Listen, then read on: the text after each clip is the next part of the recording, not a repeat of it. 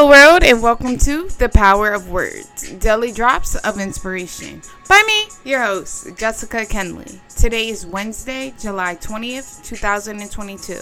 I will be reading from Until Today by Iyanla Vanzant.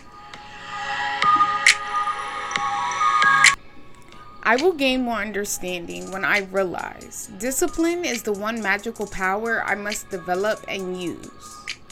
There is magical thinking and then there is magical doing. Magical doing is the result of personal discipline. You can think up a host of really great ideas, but if you do not have the discipline required to pull them off, you will not get very far. Some people are so good at magical thinking, they begin to believe that the things they want to do can be done magically.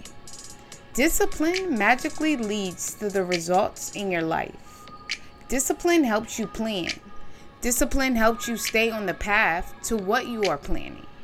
Only when you are disciplined will you follow through on what you are thinking. Only when you are disciplined will you coach yourself through all of your actions. Only when you are disciplined can you capture the magic of your spirit and put it into action in your life. Discipline cannot be forced upon you, it must be developed. You must develop the discipline to think right. This will give you the discipline to act right. When you are disciplined in your thinking and acting, you always feel good. When you feel good, you want to share how you feel. You want to do good things. And when you do, you set the example for others. They are inspired by you.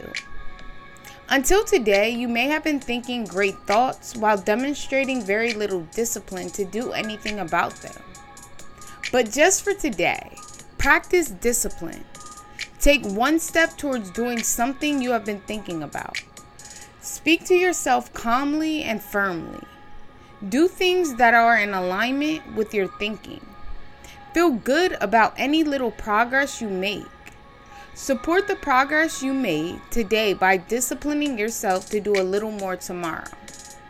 Today, I am developing the discipline I need to make something magical happen in my life.